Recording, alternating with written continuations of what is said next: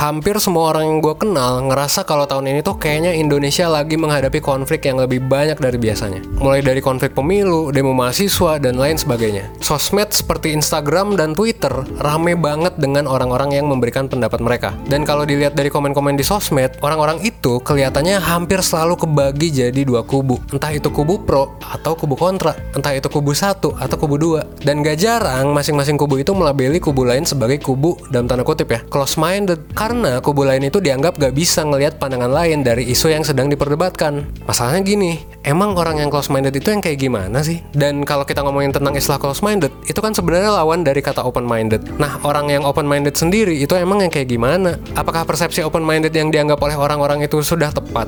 Nah, di video ini gue mau ngebahas sekilas tentang salah satu skill yang penting banget buat kita semua, open-mindedness. Supaya kita semua, terutama lo yang lagi nonton video ini, bisa jadi kaum yang dalam tanda kutip open-minded.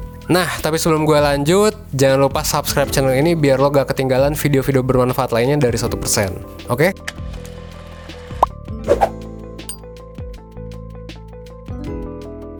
Open minded itu apa sih?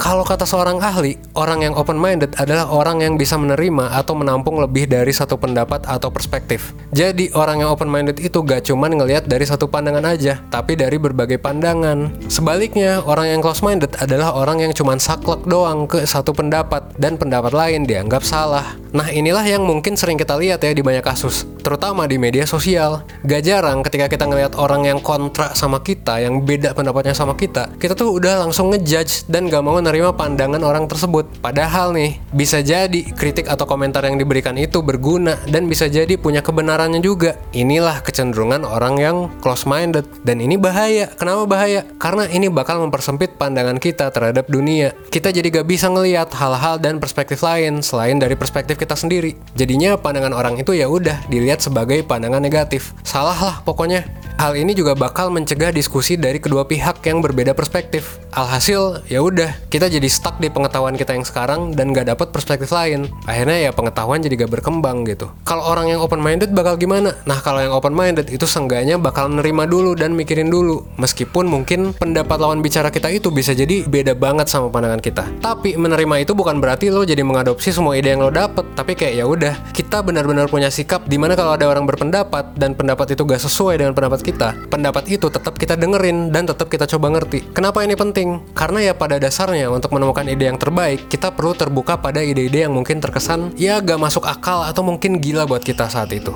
Coba bayangin lo hidup di waktu ribuan tahun lalu. Dulu orang itu percaya bahwa matahari itu yang mengitari bumi dan itulah yang make sense buat orang di zaman itu. Tapi bayangin gini, kalau orang-orang sampai sekarang gak open minded, ya udah kan jadinya ide itu kebuang sia-sia gitu. Ide bahwa bumi mengelilingi matahari itu ya udah gitu, mungkin dibuang aja. Dan ya udah deh, pandangan manusia jadinya gitu-gitu aja. Ada juga kasus lain, mungkin dulu orang gak percaya bahwa manusia itu bisa menciptakan smartphone, internet, bahkan mungkin orang tuh bertahun-tahun lalu gak percaya bahwa manusia itu bisa bikin roket untuk pergi ke bulan. Jangankan ke bulan, apalagi ke Mars kan gitu. Tapi ya karena ada orang yang open minded yang cenderung bisa nerima idealisme dan mimpi yang terkesan gila. Jadinya pada akhirnya ide-ide keren ini bisa terwujud. Dan yang bahaya adalah bayangin nih kalau gak ada orang yang open minded, mungkin sains gak bakal berkembang sampai ke titik ini. Mungkin ya udah kita stuck aja di teknologi-teknologi lama. Karena kenapa? Karena ya ide baru itu ditolak karena mungkin terkesan beda dan gak masuk akal. Inilah pentingnya open mindedness buat society, buat masyarakat, biar kita terus berkembang ke arah lebih baik. Menariknya, bahkan orang yang menjadi ilmuwan sekalipun bisa jadi close-minded. Teori Einstein, pas dia nemuin teori relativitas dan berbagai teori besar di zaman itu, sebenarnya teori si Einstein ini pun meskipun groundbreaking dan keren, itu lama banget diterima sama saintis di zaman itu.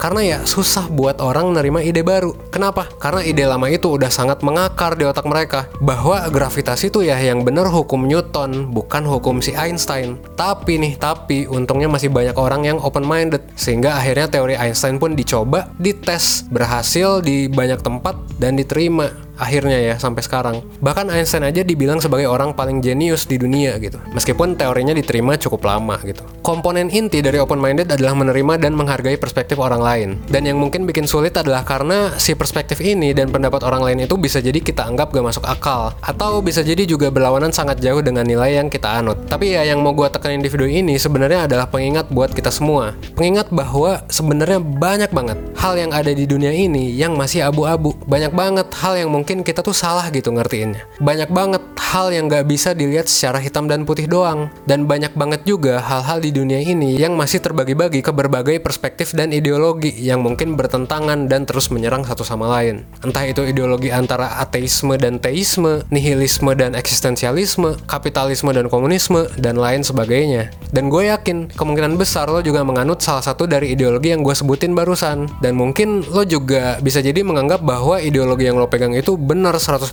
gitu. Tapi masalahnya gini, dari mana sih kita tahu bahwa pandangan kita itu yang paling benar? Bisa jadi sih kita yang benar, tapi kan bisa jadi juga pandangan yang berlawanan dengan kita lah yang benar. Atau bahkan bisa jadi gak ada yang benar. Atau mungkin ada pandangan lain yang gak kita lihat dari konflik yang kita alami sehari-hari gitu. Pada akhirnya mungkin pesan dari video ini adalah kita kadang perlu mencoba untuk mengerti bahwa secara hakikatnya manusia di dunia ini tuh macam-macam. Setiap manusia pasti punya kekurangan. Otak kita dipenuhi dengan bias dan pemikiran kita juga rentan akan sesat pikir yang kadang gak kita sadari. Kayak tadi ya, ilmuwan aja mungkin gak open minded gitu. Makanya pada akhirnya kita perlu sadar bahwa kita itu gak sempurna. Ada banyak perspektif di dunia ini yang bisa kita adopsi. Yang mungkin perspektif itu sekarang kita anggap gila atau kita anggap kayak gak sesuai banget lah sama nilai-nilai yang kita anut. Nah makanya inilah kenapa filosofi Socrates itu dianggap sangat powerful. Karena dia adalah orang pertama yang berani bilang bahwa gue nggak tahu All I know is that I know nothing. Ini adalah quotes yang sangat powerful. Karena hanya dengan menyadari bahwa kita masih kosong, hanya dengan menyadari bahwa kita itu gak tahu apa-apa, maka dari sanalah kita bisa berkembang dan belajar dari orang di sekitar kita dan dari dunia yang luas ini.